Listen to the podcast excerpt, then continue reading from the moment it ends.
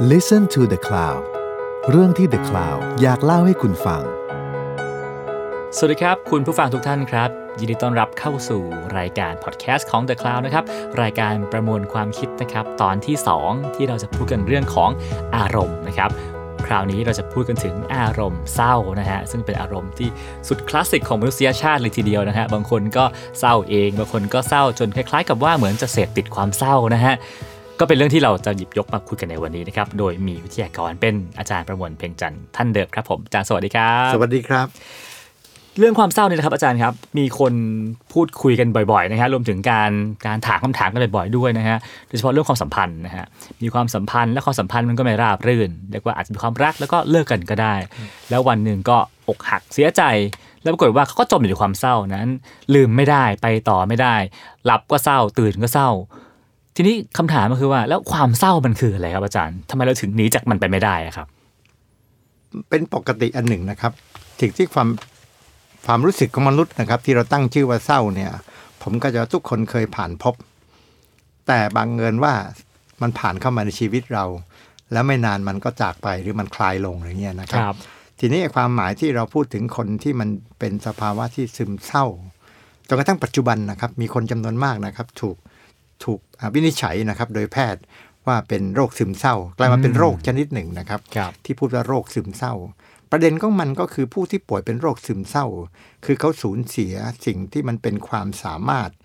ที่จะมีชีวิตอยู่และสดชื่นเบิกบาน มีความสนุกสนานกับกิจกรรมต่างๆ ในชีวิตไปนะครับ ทีนี้ประเด็นเหล่านี้ผม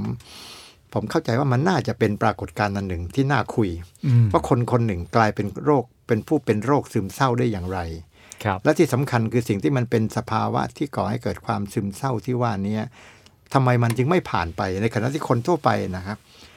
มันมีความเศร้าเกิดขึ้นในชีวิต ทุกคนเคยมีความเศร้า ผมเชื่อว่าขณะที่เราคุยเรื่องความเศร้าเนี่ย ถ้าเราไม่ติดข้องเรื่องคำนิยามเนี่ยนะครับไม่ไปถามว่ามันคืออะไรอืมแต่ถามว่ามีใครบ้างไหมที่ไม่เคยเศร้าเนี่ย ผมบอกไม่ไม่ไม่น่าจะมีนะเออทุกคนเคยเศร้า ความเศร้าคืออะไรไม่รู้อะแต่เวลาเราพูดถึงว่าเศร้าเนี่ย มันทำให้เกิดความหมายขึ้นในใจเรา ว่าเราเคยผ่านสิ่งที่ถูกชื่อเรียกว่าเศร้าครับ และความหมายของมันคืออะไรล่ะ บางคนอาจจะตอบไม่ค่อยได้หรอกอืมแต่รู้ว่าผมเคยเศร้าอ่าถ้ามีใครสักคนใช่บอกใช่ผมไม่เคยเศร้าเลยโอ้ผมว่ามันเป็นคนที่แปลกมากเลยนะครับนั่นแสดงว่าความเศร้าไม่ใช่เป็นสิ่งที่แปลกปลอมในชีวิตเลยอืมแต่เป็นสิ่งที่พัดผ่านมาในชีวิตปกติ มันเหมือนกับท้องฟ้าซึ่งมีเมฆหมอก ผมก็จะว่าคนเราเมื่อโตมาถึงวันหนึ่ง ย่อมจะรู้ดีว่าท้องฟ้าย่อมจะมีเมฆคลึ้มได้วันใดวันหนึ่งนะครับ แล้วก็ไม่ใช่สิ่งที่เราจะต้องตื่นกระหนกตกใจกลัว เพราะมันเป็นภาวะปกติที่บรรยากาศหรืออากาศมันต้องมีท้องฟ้าที่มีเมฆหมอกและท้องฟ้าแจ่มใสได้ แต่ที่แน่ ๆนะครับ ความรู้สึกของเราที่เราไม่ได้มีปัญหากับท้องฟ้าที่มืดครึ้ม เพราะเรารู้ว่ามันเป็นปรากฏการณ์ปกติ ที่เราไม่ควรจะไปตื่นกระหนกตกใจกลัว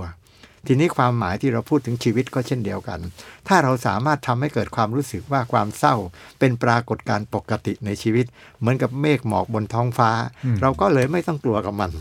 แต่ปรากฏการณ์ที่มันน่ากลัวคือ ถ้ามันมืดเป็นเมฆหมอกอย่างนี้นานเป็นหลายๆวัน ซึ่งผิดปกติมากแล้วเนี่ยนะคครัรับบผมก็จะนั่นคือสภาวะที่ทำให้เราเกิดความรู้สึกว่าท้องฟ้ามันวิปริตแปรปรวนแล้วกระมัง ทีนี้สิ่งที่ผมพูดถึงนี้ เทียบเคียงกับบรรยากาศของท้องฟ้า เพียงเพื่อจะบอกว่าความเศร้าเป็นสิ่งที่เข้ามาแล้วก็พัดผ่านไป ถ้าเป็นความหมายเช่นนี้ยังไม่ถูกนิยามว่าเป็นปูผู้ป่วยโรคซึมเศร้าอ่าผู้ป่วยโรคซึมเศร้าก็คือ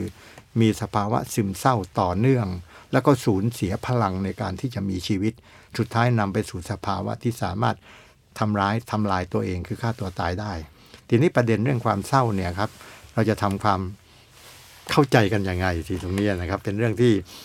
ไอ้ความคำพูดว่า เดี๋ยวมันก็ผ่านไปอะอ่าเพราะก็จะเป็นคำปลอบที่พูดง่าย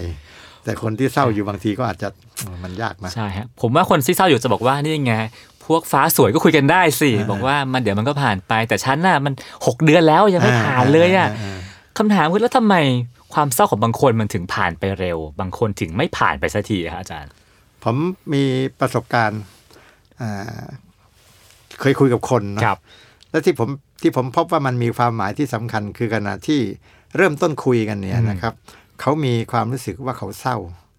เขาทนอยู่กับสิ่งนี้มานานหลายวันแล้ว เขาเขามีความรู้สึกเหมือนกับว่าทำอย่างไรที่จะให้สิ่งนี้มันผ่านไปครับ ผ่านไปเขาฟังเสียงที่ผมพูด แล้วเขาบอกว่าเขาอยากคุยกับผมในความหมายว่ามันไม่ง่ายอย่างที่ผมพูดเลยอย่างเงี้ย และความหมายของเขาก็คือจะทำยังไงอย่างเงี้ยนะผมก็ไม่สามารถตอบเขาได้ว่าทำอย่างไร แต่ก็คุยกับเขาไปในจังหวะหนึ่งนะครับ คุยกันในจังหวะหนึ่ง และผมพบประขณะที่คุยกันไปเนี่ยนะครับ มันเหมือนเขาก็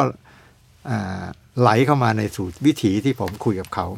และสุดท้ายปรากฏว่าเมื่อเราคุยกันไปประมาณสักชั่วโมงกว่าๆผมเห็นรอยยิ้มอยู่บนสิ่งที่มันเป็นความหมายในความซึมเศร้า ความรู้สึกเศร้าของเขาเนี่ย เพราะฉะนั้นสิ่งที่มันเป็นความหมายที่สำคัญ ผมเข้าใจว่าสิ่งที่มันเป็นความเศร้านี่ไม่ได้พูดถึงโรคซึมเศร้าครับนะผครัมบความเศร้าตามปกติ ความเศร้ามันเกิดขึ้นจากโครงสร้างของความหมายเชิงความคิดและความรู้สึกที่เราไปวางกรอบไว้อืมวางกรอบไว้ พอเป็นวางกรอบไว้ เช่น ผมคุยกับคนที่ผมพูดถึงเนี่ยเขารู้สึกอกหัก เสียใจผิดหวังกับความรักที่เขาเผชิญอยู่ครับและเขารู้สึกว่าสิ่งเนี้ยมันเป็นสิ่งที่เขาไม่เขาไม่คาดหวังเขาไม่คิด มันเข้ามาถูกชีวิตเขาแล้วทำให้เขารู้สึกอยู่กับสิ่งนี้ แล้วเขารู้สึกมันเป็นชีวิตที่แย่มากๆครับสูญเสียพลังที่จะไปทำกิจวัตรประจำวัน สูญเสียพลังที่จะไปทำกิจกรรมใด ๆ ซึ่งมันเป็นภาระที่เขาต้องทำเนี่ยนะครับ และเขาก็รู้สึกว่านี่คือความหมายที่มันทำให้เขาไม่สามารถจะทนอยู่ได้แล้ว แต่ทันทีที่พอเราคุยกันไป คุยกันไปคุยกันไป แล้วคุยกันในความหมายที่มันก่อให้เกิดมิติหรือเกิดความหมายใหม่ครับๆนะครับ แล้วทำให้เกิดความรู้สึกที่มันเปลี่ยนไปเลย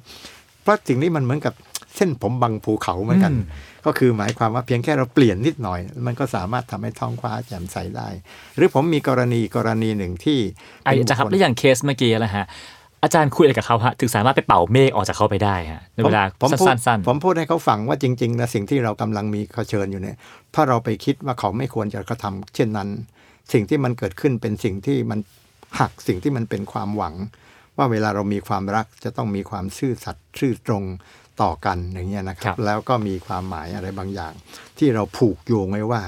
มันต้องเป็นอย่างนั้นๆแปลว่าไปคาดหวังไม่คาดหวังใช่พอมันเป็นผิดไปจากที่เราคาดหวังมันเลยกระทบกระเทือนใจอย่างรุนแรง แต่พอผมชวนให้เขาคุยว่าสิ่งนี้เป็นเรื่องปกติที่จะเป็นเช่นนี้ที่สำคัญสิ่งที่มันเป็นความหมาย ที่เราเรียกว่าความรักเนี่ยนะครับมันคืออะไร เพราะสิ่งที่เรียกว่าความรักคือคุณสมบัติที่เลอเลิศประเสริฐอยู่ในใจเราครับเนี่ยครับมันควรจะทำรงอยู่อย่างไรอย่างเงี้ยนะครับ แล้วประเด็นที่เราคุยกันพอมันเป็นไปในเชิงหักมุมได้เนี่ยครับมันทำให้เกิดความหมายว่าเพราะสุดท้ายแล้วสิ่งที่มันเป็นความงดงามเนี่ยมันไม่ได้ถูกพลากไปจากใจเราเลยนะ ความรักที่มันอยู่ในใจเราเพราะสิ่งที่มันเป็นหัวใจสำคัญ ผม ชี้ให้เขาเห็นว่าความรักที่มันงดงามเนี่ย มันคือความสามารถที่เราสามารถรักเขาเป็นนะอืมไม่ใช่เป็นความคาดหวังว่าเขาต้องมารักเรา เราจะต้องมีความสามารถที่จะรักเขาเป็น เพราะฉะนั้นความรักที่เรากำลังพูดถึงอยู่เนี่ยนะครับ คือการฝึกปรือความสามารถนี้ ที่เราจะสามารถรักผู้อื่นเป็น แต่ส่วนใหญ่เราไปติดข้องในนิยามของความรัก คือความหมายว่าเราจะถูกรักโดยผู้อื่น และเราคาดหวังความรักจากเขา และสุดท้ายวันหนึ่งเมื่อเขาไม่มีความรักให้เรา เราจึงรู้สึกเจ็บปวดครับเพราะฉะนั้นสิ่งที่เป็นหัวใจสำคัญก็คือเราต้องทำอย่างให้ความรักนี้เป็นความสามารถของเรา ที่จะรักเขาได้และรักเขาเป็น และความหมายแบบเนี้ยตอนแน่นอนตอนที่คุยผมไม่ได้พูดในเชิงนิยามนะครับชวนก็คุยไปเรื่อยๆ แต่สิ่งที่มันเป็นประเด็นสำคัญก็คือ ความหมายที่เรากำลังพูดถึงว่าความรักเนี่ยมันเป็นสิ่งที่ถ้ามันอยู่ในใจเราแล้วเนี่ยครับมันจะทำให้เราเนี่ยสามารถรักเขาได้แล้วก็ที่สำคัญความรักที่เราพูดถึงเนี่ยนะครับมันเป็นสิ่งที่งดงาม คนนี้จากไปเดี๋ยวมีคนใหม่เข้ามาประมาณเนี้ยนะครับ ทีนี้ประเด็นเหล่าคนี้รับเป็นประเด็นที่ละเอียดนะครับ เอามาเล่ามันไม่สมบูรณ์ในเชิงครับโครงผมสร้างของสถานการณ์ แต่ที่พูดถึงตรงนี้คือกำลังพูดถึงสิ่งที่มันเป็นความเศร้า ที่มันเกิดขึ้นจากความคาดหวัง และไม่เป็นไปอย่างที่หวัง ทีนี้ไอ้ความคาดหวังและมันไม่เป็นไปอย่างที่หวังเนี่ยนะครับพอมันมีโครงสร้างแบบนี้นะครับ เราจึงพบกับความเศร้าทั้งเมื่อตะกี้เราพูดถึงเรื่องความรักและอกหักและเศร้าครับเนี่ยครับเขาจึงบอกว่าคนที่อกหัก ถ้าอกหักครั้งที่หนึ่งจะเจ็บปวดมากจะเศร้ามาก แต่ถ้าอกหักครั้งที่สองครับความเจ็บปวดจะลดน้อยกว่าครั้งที่หนึ่งความเศร้าที่เคยอยู่เจ็ดวันหรือหครันึ่บงเดือนเนี่ยจะจากไปเร็วกว่าครั้งที่หนึ่งและถ้าเศร้าบ่อยถ้าเป็นอย่างนี้บ่อยครัๆบเนี่ยผมสุดท้ายนะครับอ่า เขาบอกว่าถ้าใครเคยอกหักหลายๆครั้งแล้ว พอครั้งหลังๆแล้วเนี่ยก็อาจจะอกหักตอนเช้า ตอนเย็นอาจจะร่าเริงก็ได้ แต่ตรงนี้กำลังพูดถึงการเรียนรู้อะไรบางอย่าง ถามว่าทำไมอกหักครั้งแรกจึงเศร้านาน เพราะยังไม่มีบทเรียนในการที่จะจัดการกับอารมณ์ตัวเองครับยังไม่มีความสามารถที่จะจัดการกับสิ่งที่เป็นภาวะปั่นป่วนภายในใจตนเอง เพราะฉะนั้นสิ่งที่มันเป็นความเศร้า มันจึงกลายมาเป็นกระบวนการเรียนรู้ชีวิตในความหมายมีอ่า คนที่เป็นลูกศิษย์ผม เพราะฉะนั้นผมยังสามารถพูดอะไรกับเขาก็ได้เนี่ยนะคครัรับบและเมื่อเขามาเล่าให้ฟังถึงความรู้สึกอกหักเสียใจผิดหวัง เพราะว่ากับแฟนแยกจากกันเนี่ยครับ ผมไม่ต้องคุยอะไรชักแม่น้ำตั้งห้าอะไรได้เลย ผมบอกว่าอ้าวทำไมลืมเสียล่ะเขาถามว่าลืมอะไรเขาบอกว่า ตอนที่คุณจะมาจากสวรรค์เนี่ย คุณกับแฟนของคุณเนี่ยเป็นเทพบุตรและเทพธิดาอยู่บนสวรรค์ และบนสวรรค์นั้นเทพบุตรเทพธิดาไม่มีความสามารถที่จะรู้ได้เลย ว่าความทุกข์ความเจ็บปวดจากความอกหังผิดหวังเป็นเช่นไร เพราะบนสวรรค์นั้นมีแต่สิ่งที่เป็นไปตามใจปรารถนาทุกประการ เทพบุตรเทพธิดาคู่นั้นจึงตกลงปรงใจกันว่า อยากกันนั้นเลยเราแอบไปเป็นมนุษย์เพื่อจะเรียนรู้สิ่งเหล่านี้กันเถิด แล้วเขาก็เลยหนีจากสวรรค์ลงมาสู่โลกมนุษย์ แล้วทำไมไม่ขอบคุณเขาที่เขาอุตส่าห์เสียสละเวลาบนสวรรค์มาเกิดบนมนุษย์ เพื่อจะเรียนรู้ความเจ็บปวดจากความผิดหวังพอเขาได้ยินผมพูดเช่นเนี้ยเขายิ้มให้ผม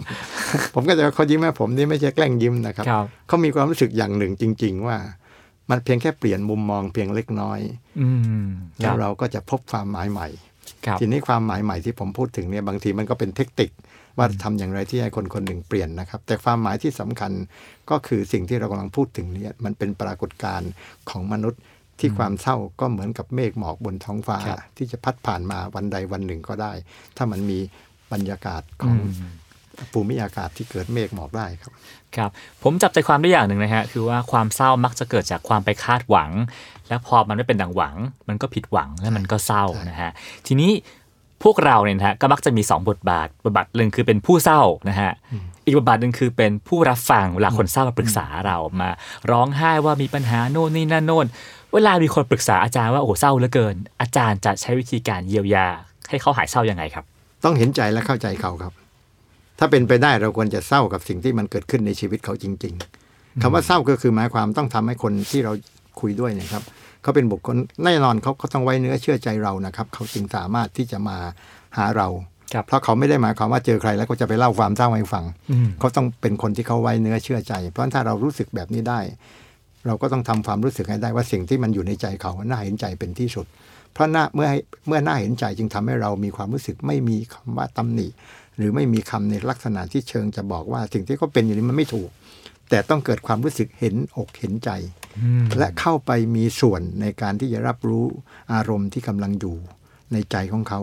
ทีนี้ความรู้สึกแบบนี้เป็นความรู้สึกซึ่งเสแสร้งแกล้งทำไม่ได้อืมเพราะฉะนั้นเวลามีใครมาพบผมครับแล้วแล้วเขามีความเศร้า ผมก็จะมีความหมายของความเศร้าอยู่ในใจผมด้วยความเศร้าที่ว่านี้ก็ทำตัวเหมือนกันสมมุตินะครับว่าผมมีลูกสาวอย่างเงี้ยครันะบแล้ววันหนึ่งลูกสาวผม เสียใจอกหักจากที่ไม่สมหวังในเรื่องความรัก คนที่เป็นพ่อก็ย่อมจะเจ็บปวดไม่ใช่น้อยครับใช่ไหมครับ เราอาจจะน้ำตาคลอด้วยความรู้สึกสงสารลูก และผมเข้าใจว่าคันที่เรามีน้ำตาคลอนั่นก็คือเราเห็นใจเขา เราเข้าถึงความหมายของความเจ็บปวดในใจเขา และทันทีที่เรามีความรู้สึกแบบนี้นะครับคำพูดการกระทำท่าทีแววตาสีหน้าของเรา ก็จะกลายมาเป็นเครื่องหมายมายในการที่เห็นอกเห็นใจ เพราะฉะนั้นทันทีที่คนมีความเศร้าเราต้องมีความรู้สึกแบบนี้กับเขา อย่าไปใช้คำพูดบอกว่า ทำไมโง่จังเลยเท่าทำไมละมันเนี่ยครับคำพูดแบบนี้มันเป็นเชิงตำหนิประนามเขาอืมซึ่งไม่ควรทำทีนี้ในความหมายเช่นที่ว่านี้ครับมันจึงต้องมีความหมายของความรู้สึกเห็นอกเห็นใจครับและความรู้สึกเห็นอกเห็นใจเนี่ยนะครับมันจะทำให้เรามีความหมายของการสื่อสารออกไปทำนองที่จะประคับประคองอืมทำนองที่จะช่วยเหลือเกื้อหนุน เพื่อให้เขาได้อยู่ในเงื่อนไขที่เป็นความเศร้านั้นและผ่านไปได้ครับครับ เราควรจะไปช่วยวิเคราะห์ปัญหาเสนอแนะทางแก้วิพากษ์วิจารณ์เขาไหมครับ หรือว่าแค่ฟังเฉยๆก็พอ ฟังเฉยๆนั่นเป็นประเด็นแรกที่ต้องทำให้ได้ครับทีนี้อาการที่จะไปเสนอแนะแก้ไขอะไรนี่บางทีเราก็ต้องเข้าใจความจริงอย่างหนึ่งนะเหมือนกับที่ผมพูดเมาตะกี้ว่าความเศร้ามันเป็นแค่เมฆหมอกที่พัดมาแล้วก็ผ่านไป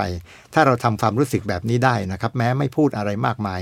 แค่รู้สึกเห็นอกเห็นใจ และกอดปลอบประโลมแต่ถ้าเขามีอะไรซึ่ง คิดว่าเราควรจะดึงเขาให้หันหลังกลับ หรือให้ทำอะไรอะโอเค นั่นจะมีเรื่องที่ต้องพูดต้องคุยกัน แต่ประเด็นที่สำคัญผมเข้าใจว่าทันทีที่ผมรับรู้เรื่องราวของใครสักคนหนึ่งที่เขาจมอยู่ในอารมณ์ที่เรียกว่าความเศร้าเนี่ยครับก็คือความรู้สึกเห็นอกเห็นใจ อย่าไปคิดถึงเหตุผล เพราะคำว่าเหตุผลบางทีก็เป็นสิ่งหนึ่งซึ่งกลายมาเป็นการตัดสินอืมเพราะเราพอพอเราใช้เหตุผลปุ๊บเท่ากับเรากำลังคิดเพื่อจะตัดสิน ว่าสิ่งที่เขาเป็นอยู่ในผิดหรือถูก และพยายามที่จะบอกเขาว่ามันผิด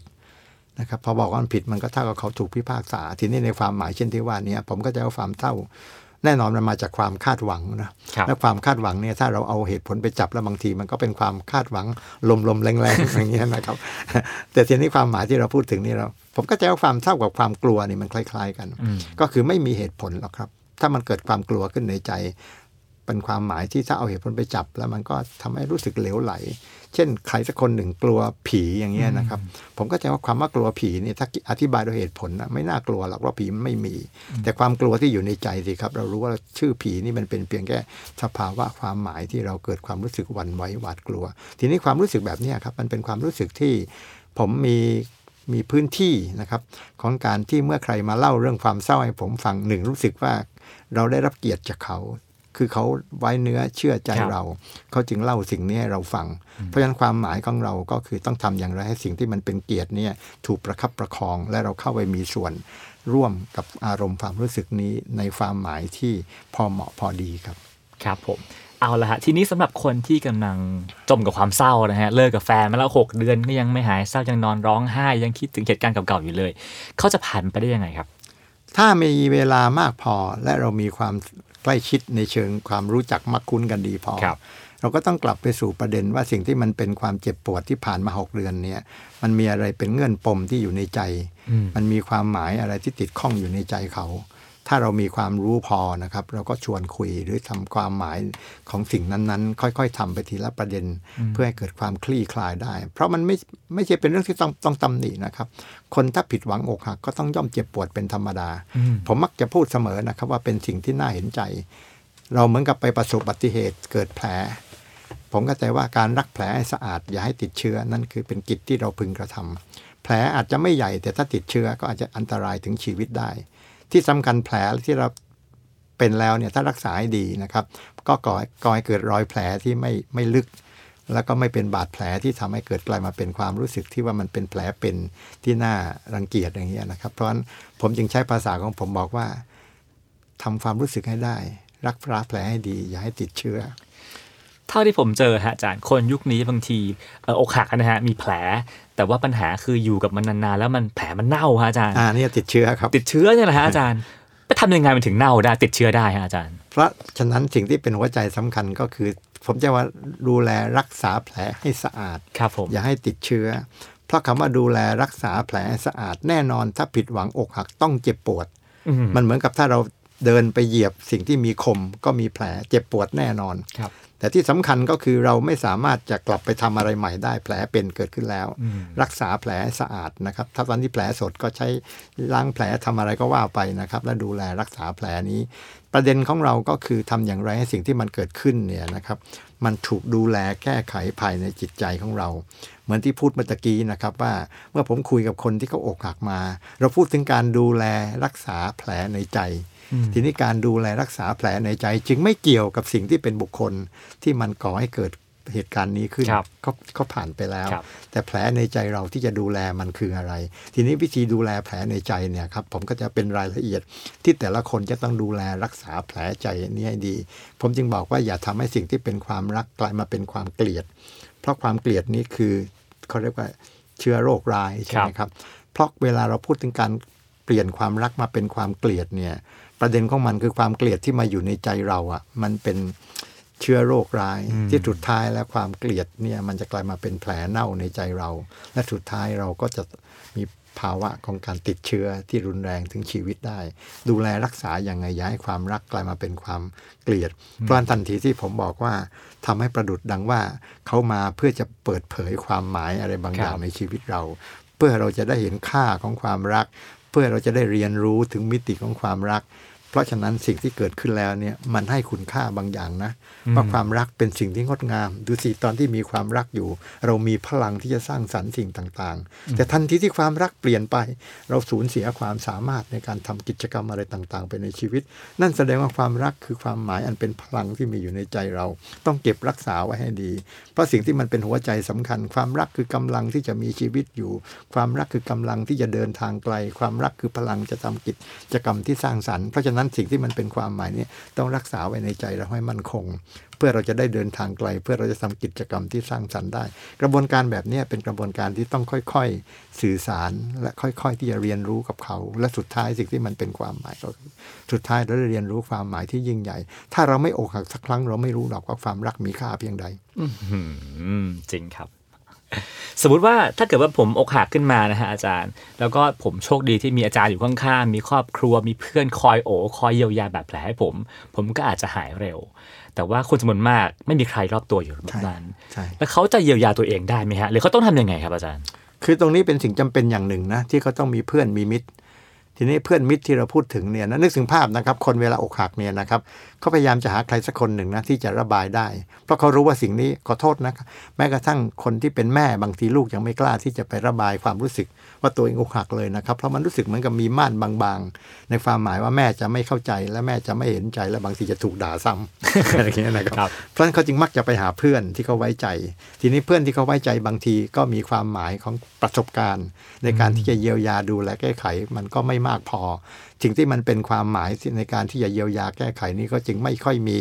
พื้นที่ของการที่จะได้ช่วยกันนะครับ เพราะฉะนั้นประเด็นที่สำคัญนะครับ ผมเชื่อว่าถ้าใครมีปัญหาเรื่องผิดหวังอกหัก ต้องพยายามที่จะมีใครสักคนหนึ่งที่จะไว้เนื้อเชื่อใจและพูดคุยได้นะครับ ทีนี้ประเด็นเหล่านี้เป็นประเด็นที่เป็นหัวใจสำคัญ ผมพบว่ามีข้อเท็จจริงอันหนึ่งในสมัยที่ผมยังเป็นครูสอนหนังสืออยู่ในสถาบันอุดมศึกษาเนี่ยครับผมก็ใจว่าปัญหาที่นักศึกษามาหาผมเพื่อจะถามเรื่องวิชาการมีน้อยมากครับ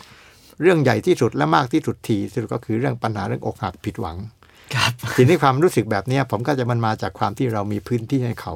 และเราสามารถที่จะสื่อสารอะไรบางอย่างกับเขาได้จนกระทั่งว่ากลายมาเป็นหัวใจสำคัญว่าเวลาส่วนใหญ่นอกห้องเรียนนะครับ จะเป็นเวลาการพูดคุยเรื่องการเยียวยาดูแลรักษาใจ ทีนี้ประเด็นเหล่านี้นะครับ ผมเชื่อว่ามันมีความหมายที่สำคัญ เพราะฉะนั้นสิ่งที่เป็นหัวใจที่เรากำลังจะพูดถึงก็ทำอย่างไรให้เราจะมีเพื่อนที่ไว้เนื้อเชื่อใจและปลอบประโลมกันได้ เราต้องการคำปลอบประโลมนะจริงๆแล้วอืมครับต้องการคำพูดความรู้สึกที่จะเป็นเครื่องปลอบประโลม ไม่ใช่คำซ้ำเติมอืมคทีรับนี้ประเด็นเหล่านี้ครับเป็นประเด็นที่ต้องขึ้นว่าแต่ละคนจะมีจังหวะโอกาส ของการที่จะทำให้เกิดความหมายแบบนี้ขึ้นอย่างไร เพื่อนมิตรเป็นสิ่งที่จำเป็นและสำคัญในความหมายนี้ครับ ครับผม เอออย่างความเศร้าเนี่ยฮะบางทีรู้สึกว่าบางทีรสชาติมันก็อาจจะหอมหวานดีเหมือนกันนะฮะบางคนก็ชอบอยู่กับความเศร้า รู้สึกว่ามันได้อารมณ์ความรู้สึกอะไรบางอย่างดี แล้วก็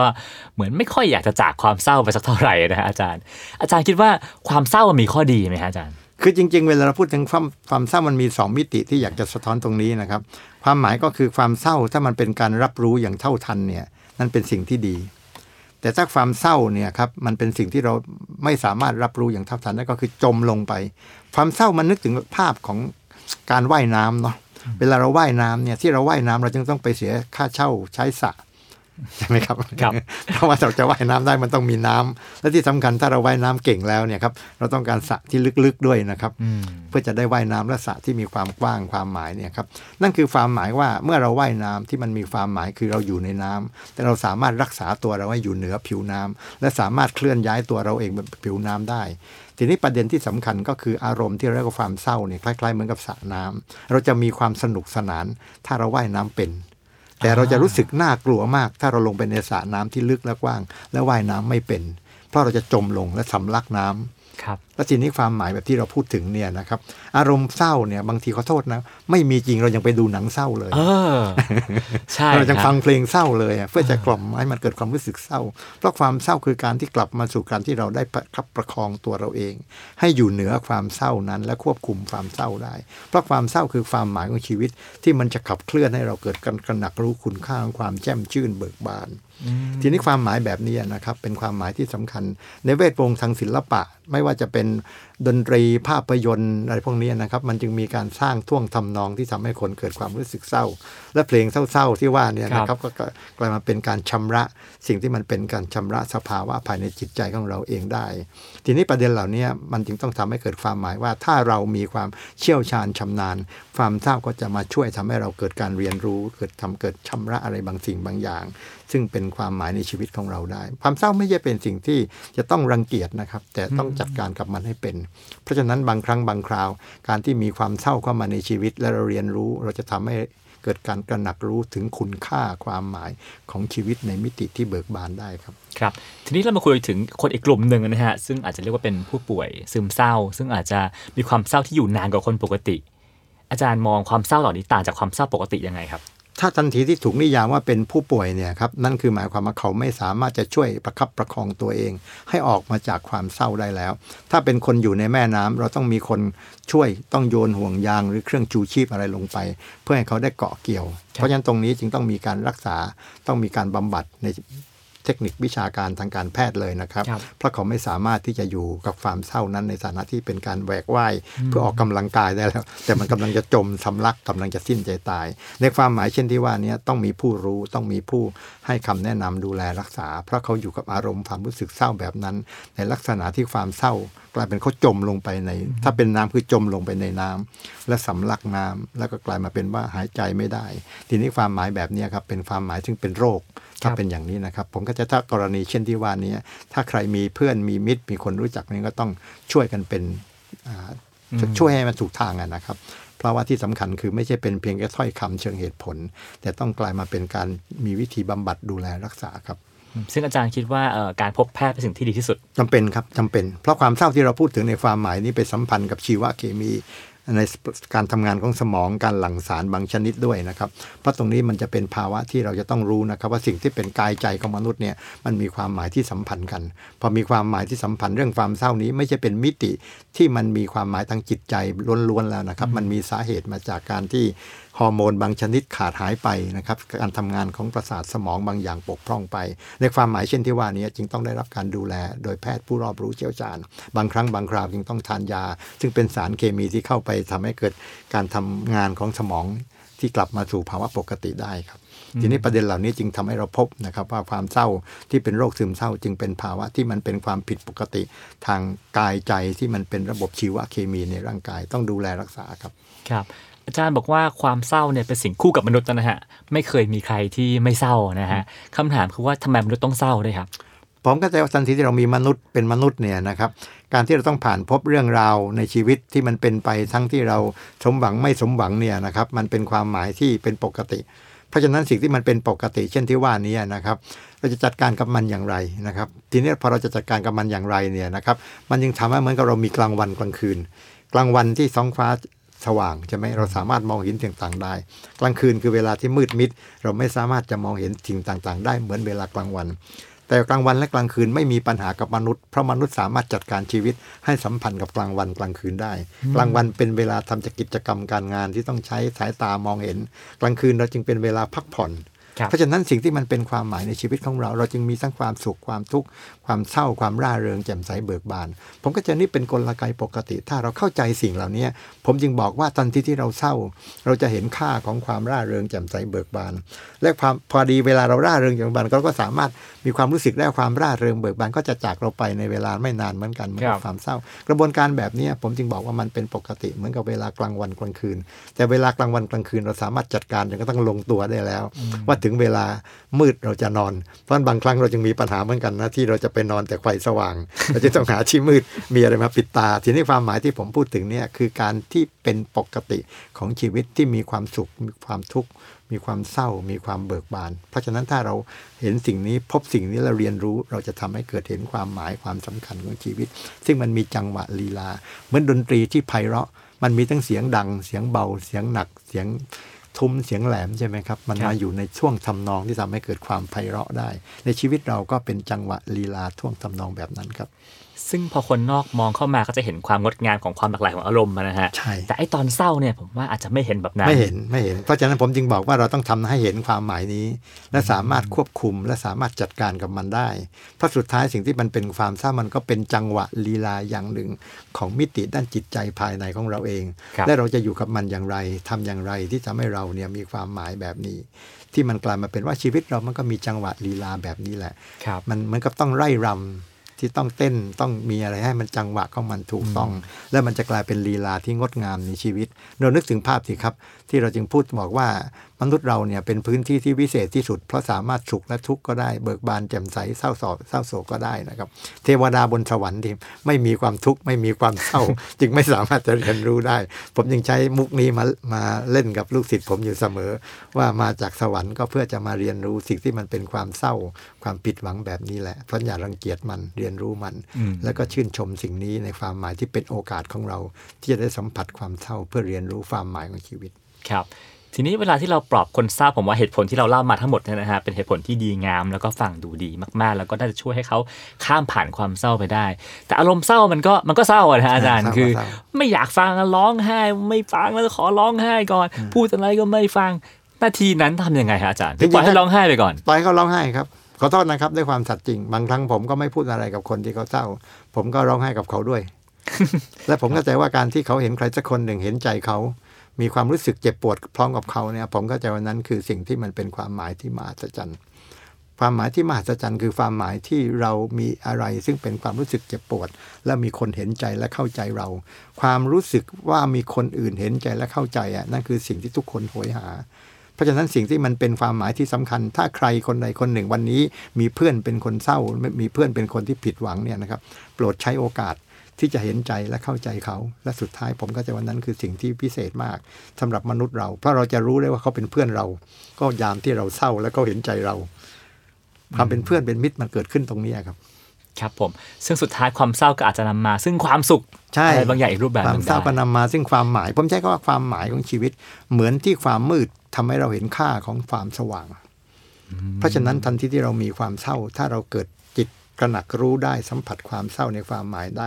เราจะเห็นค่าของความเบิกบานแจ่มใส และเราจะรู้สึกได้เลยว่ามันมีค่าและมีความหมาย เพราะฉะนั้นสิ่งที่เป็นคู่ตรงกันข้ามแบบนี้นะครับ มันเป็นสิ่งที่ทำให้เราผู้เป็นมนุษย์เนี่ยนะครับ เห็นคุณเห็นค่าของสิ่งที่บางครั้งบางคราวเราก็มองไม่เห็น เพราะฉะนั้นคุณค่าของความหมายบางอย่างนี่มันต้องเกิดจากการเรียนรู้ที่เทียบเคียงเปรียบเทียบ เมื่อยามที่เรา เหนื่อย เราเห็นค่าของการได้หยุดพักอย่างเงี้ยนะครับ และเมื่อยามเราหยุดพักเราก็ได้เห็นความหมายอะไรบางอย่างที่มันเป็นความหมายที่ที่เราไม่เห็นในเวลาอื่นครับผมและนั่นก็เป็นเรื่องราวของความเศร้านะฮะเราก็เดินทางกันมา 2 ตอนแล้วนะครับ ตอนที่แล้วพูดเรื่องความสุขไปแล้ว ตอนนี้ก็เป็นความเศร้านะฮะเดี๋ยวอีก 2 ตอนหน้าเราจะไปดูความเหงาแล้วก็ความรักกันนะครับส่วนวันนี้ผมกบอาจารย์ประมวลเพียงจันทร์ก็ต้องลาไปก่อนนะครับผมครับ สวัสดีครัสบวัสดีครับ ติดตามเรื่องราวดีๆ และรายการอื่น ๆ จาก The Cloud ได้ที่ readthecloud.co หรือแอปพลิเคชันสำหรับฟังพอดแคสต์